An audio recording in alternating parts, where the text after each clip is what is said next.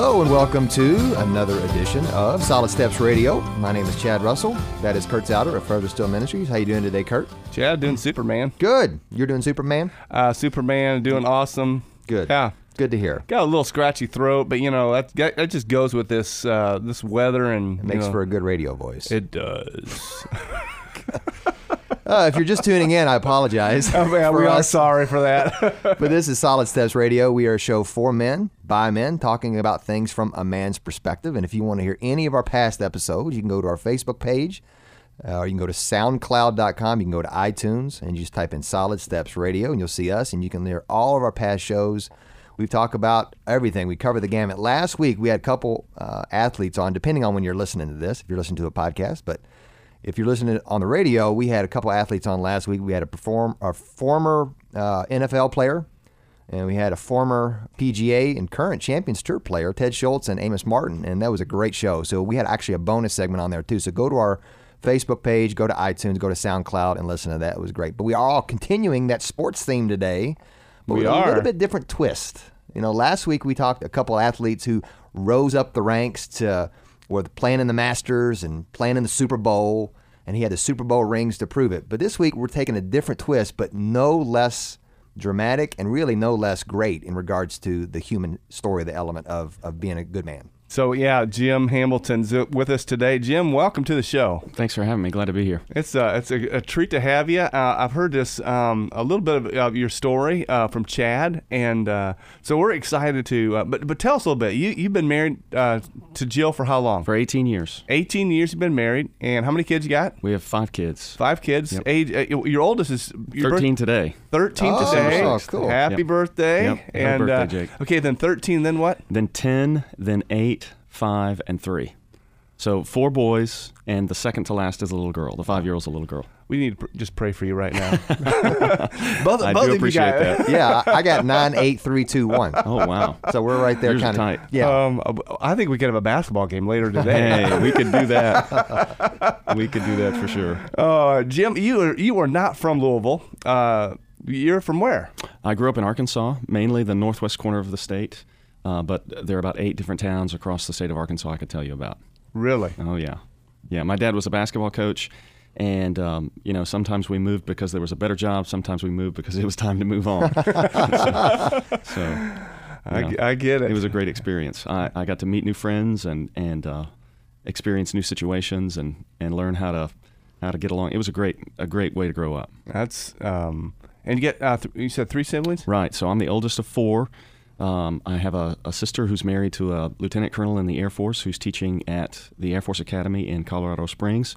And then another sister who's married to a guy in the financial industry out in San Diego.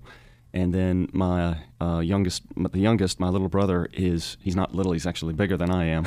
um, he, he's about six six and probably weighs, two, he's well over 200 pounds now.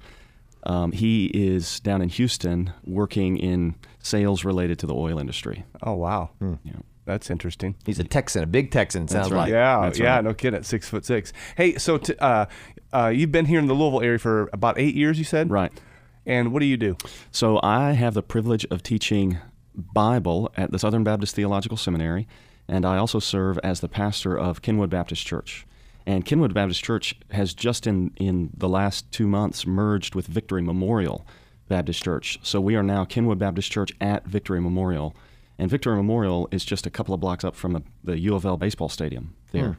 Cool. So it's, it's a great location. So, um, what are you going to call the church? Kenwood Baptist Church at Victory Memorial. Yeah, Wow. That, that way we sort of, you know, we, we honor the heritage of Victory Memorial Baptist Church, which was, that name uh, grew out of the fact that all of the young men who went off to fight in World War One from that church came back alive. Wow. And so they, they changed it. It was called Oakdale Baptist Church. I'd never even heard of the Oakdale neighborhood. Uh, but but they at the end of World War One, they named it Victory Memorial to commemorate God's grace to them in bringing their sons back alive. Wow. Yeah. So we wanted to, to honor the heritage of that church, and yet we wanted to retain the name Kenwood because um, we feel like we're, we're moving in a good direction and, and Hmm. picking up some good momentum, we hope. And so we wanted to be identifiable. And you've been the pastor there for Since 2009, so seven years. Okay. So I came, I came to Louisville in August of 2008 to teach at Southern, and I had been teaching at a seminary in Houston and pastoring a church there. And so essentially, I, I just looked around for a church that didn't have a pastor. And then uh, the Lord eventually led us to Kenwood the following April. Mm. So, Very cool. yeah, it- it's been wonderful. So um, let's back up a little bit because you you played ball in high school. Right.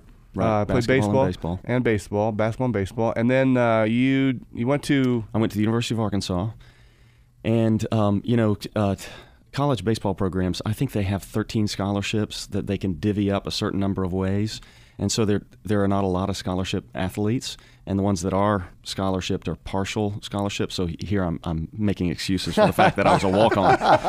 um, so I walked on at the University of Arkansas, and um, by God's grace, made the team, and and had a great experience playing baseball there for a couple of years.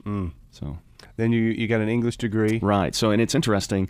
Um, while I was playing baseball, the coaches would actually tell us, "Don't take English in the spring," because in the spring, baseball teams have to travel. They're on the road, and the English department is one of the only departments that takes attendance. and so, if you if you're on the road with the team, uh, you're not going to be in class, and you're not going to do well in those classes. So. The fact that uh, that my baseball career ended when it did allowed me to go study what I wanted to study. Ah. So it was good. And then you uh, you graduated from there and you went straight down to Dallas Theological Seminary. Correct. I went to went to DTS and um, I, I was really eager to learn the Bible, and I'm, am very thankful for the education that I received at Dallas. And then when I finished at Dallas, I I met my wife at DTS. Um, It's a good that's- place. That's a good place to meet a wife. Absolutely. This this side of, of Jesus, she's the best thing that's ever happened to me.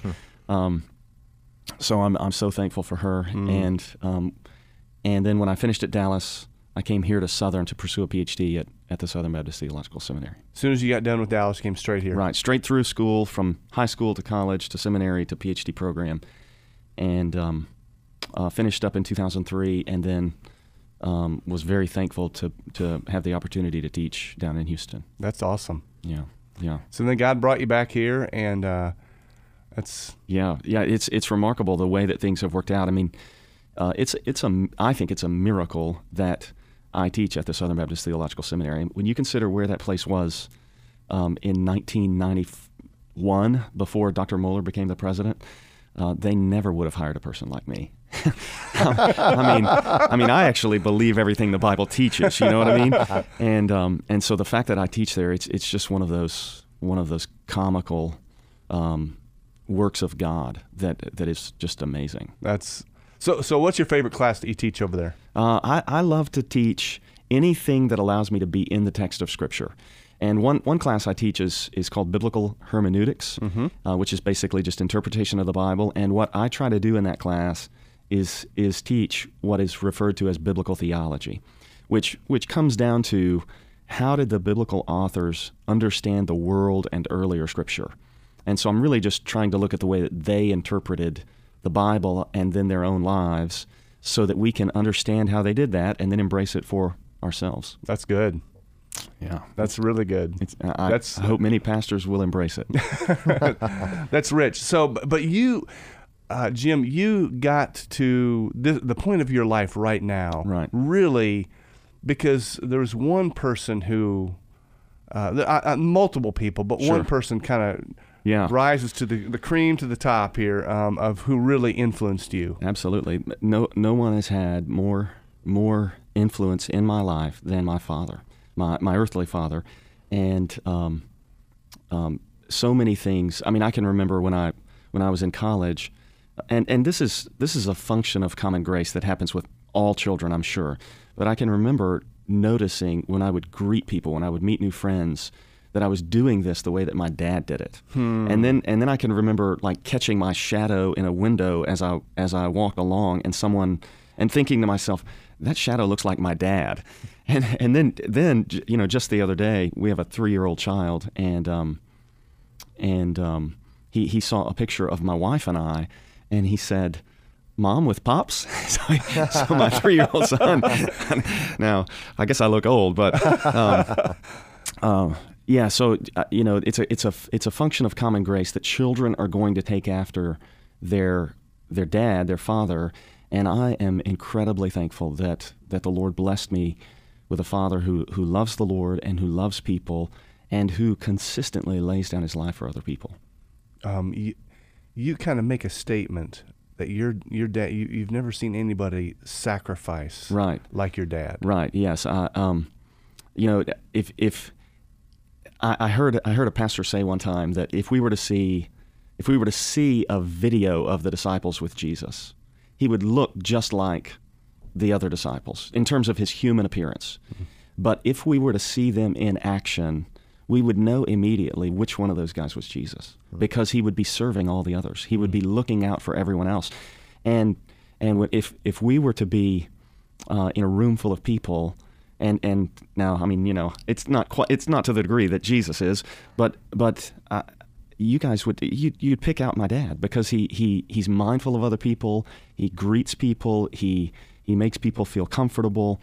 He looks out for people. He we, we have a, a potluck meal every Sunday at our church and when he comes um, to Louisville he always makes sure that he gets me a plate of food because I'm often the last one of the last people through the line so he just, he just takes care of people all the time in all kinds of ways. Wow, that's that's awesome. Well, I'll tell you what, we're going to take a break and come back. There's a lot more to the story we're going to unpack. We're going to go back to uh, his uh, Jim. What's your father's name? I'm sorry. It- he's Jim Hamilton Sr. Okay, Jim Senior. We're going to go. Jim Junior is going to talk about Jim Senior and the story of sacrifice. And when I said there was a twist on it athletically, when you are, have the opportunity to play in the major league of, you know, you're a pretty good baseball player, and Jim Senior had that opportunity. And we're going to hear about how a man can sacrifice for his family in a way and have that opportunity to do that in a way that is just that most men would not. And so we're going to take a break and we'll be back here more about Jim's story on Solid Steps Radio. Welcome back to Solid Steps Radio. Chad Russell, co host here with Kurt Souter of Further Still Ministries. And we are talking today about how men should sacrifice and model sacrifice for their families. And if you have sacrificed good flooring in your home, you really need to go to L&N Credit Union and Carol Rogers Carpet One, more importantly, to pick out the carpet and new flooring for your home. And L&N Credit Union, you can go and get the money from them to pay for it. You like that, Kurt? You, you know what, Chad? Um, Those are our sponsors of our show. We want to thank Carol Rogers Carpet One and L&N Credit Union for being great sponsors of our show. Back to you, Kurt. you're not right, brother. you need help. It took you a year to figure that out, right? We have got uh, have Dr. Jim Hamilton, and uh, Jim, it's great to have you. And uh, you are here today because of your dad. You, Right. um, tell us tell us the story. You growing up and what you saw in your dad. Sure. So um, I need to start back when, when he was in school, and obviously I wasn't there when he was when he was growing up. But all through my life, as I would meet people, I would constantly hear what a what a what an incredible athlete my dad was, and and everyone seemed to know him, and everyone. I mean, I can remember being at at a high school gymnasium, and this little old lady came up to me and she pointed to a place on the court, and she said, she said, "Your dad used to drain those deep shots from right there." And he was a he was a big guy. He was about 6'4", and he was 215, 220, and and um, um, I, I'm convinced that that his during his high school career, he was the best athlete in the state of Arkansas. And Wow. and when when he came to uh, graduate, the the New York Met, New York Mets wanted to draft him, um, but his father wanted him to go to college, and so um, there were there were large schools that were after him for either basketball or baseball. He was recruited by uh, the University of Arkansas and some other uh, schools in that part of the country, and he wanted to go somewhere where he could play both basketball and baseball and and he wanted to go somewhere where he could play right away. So he went to Ouachita Baptist University, and and just recently I was I was back home for Thanksgiving, and I was hearing again the story about how there used to be these these trailer homes, student housing trailer homes out. Um, behind the, the, the outfield wall at the baseball stadium there, and they had to replace the roof because my dad hit so many home runs onto the roof of those those trailer homes. I'm guessing he told that story. Well, actually, it was my mom Oh, telling that story because they, they met in college and and um, so um, so he was he was phenomenal. His his senior year in basketball, he was the MVP of the high school All Star game, and at you know in recent years. Um, Every conceivable Hall of Fame that can put him in their Hall of Fame has tried to do so. So, you know, the, the there are boys clubs in the city. There's a high school Hall of Fame. There's a state softball Hall of Fame. There's a college Hall. He's he's in ev- all of their um, places of honor. Uh, so he was he was a a significant talent, and he had married my mother right before his senior year, and they had conceived me. And uh, I was born in April, and then he graduated, and he got the opportunity to go and, and try to make it, to try to uh, climb his way up the, the ladder through the minor leagues. So he left my mom and me in Fort Smith with his parents, and then he went to Sarasota, Florida, to um, to try to work his way up the ladder. And he was he was there with a young man named Gary Templeton. And uh, my no way. Yeah, they were there at the same time. And my dad's dad, um, t- my dad's dad, he's passed away now, but he used to tell the story that that my dad would call home and say, "They're they're all excited about this young athlete here named Gary Templeton." and then my dad would his next statement would be, I, am a better ball player than this guy Jerry Gary Templeton." now that's that's probably some youthful pride and and and and a little bit of um, hubris perhaps, but but he could play and. Um, and so his father would rib him over the years. You know, they'd be watching Gary Templeton on, on television. he would kind of elbow him and say, "You still think you're better than this guy?" Uh, but but the way it worked out is um, we were short on funds. We we um, my my dad was not from a wealthy family, and um, and obviously he was just out of college. He didn't have a lot of a lot of money, um, and he got to a place where he had to make a choice, and the choice came down simply to, am am I going to support my wife and son, or am I going to chase my dream? That was that was where it was. I mean, I, I've heard him him tell the story of those days. He would he would try to eat one of those continental mm. breakfasts, you know, at the hotel, and then he would try to skip lunch. They're playing baseball all day long, and then he would really try to load up and eat a good meal. And the reason he's scrimping and saving is because he's trying to save every penny to send home, send home to keep keep his wife and me, uh, you know, afloat. And and um, and he just got to the place where it was not going to work, and the finances were not there, and so he made the decision that he was not going to be uh, every little kid in America's hero. He was going to be my hero and uh, the hero to my my two little sisters and the hero to my little brother.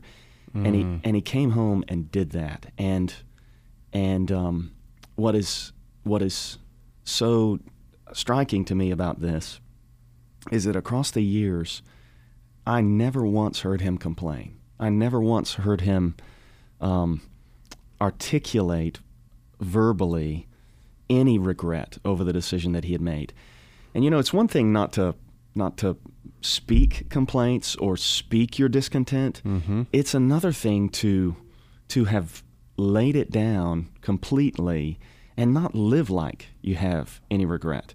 And that's he, he lived like he had no regrets. I mean, he came home and he, he lived out that Jim Elliot saying, wherever you are, be all there. Mm. He he came home and he threw himself in to being a great dad and a and a, a an exemplary um, church member, and so he was always.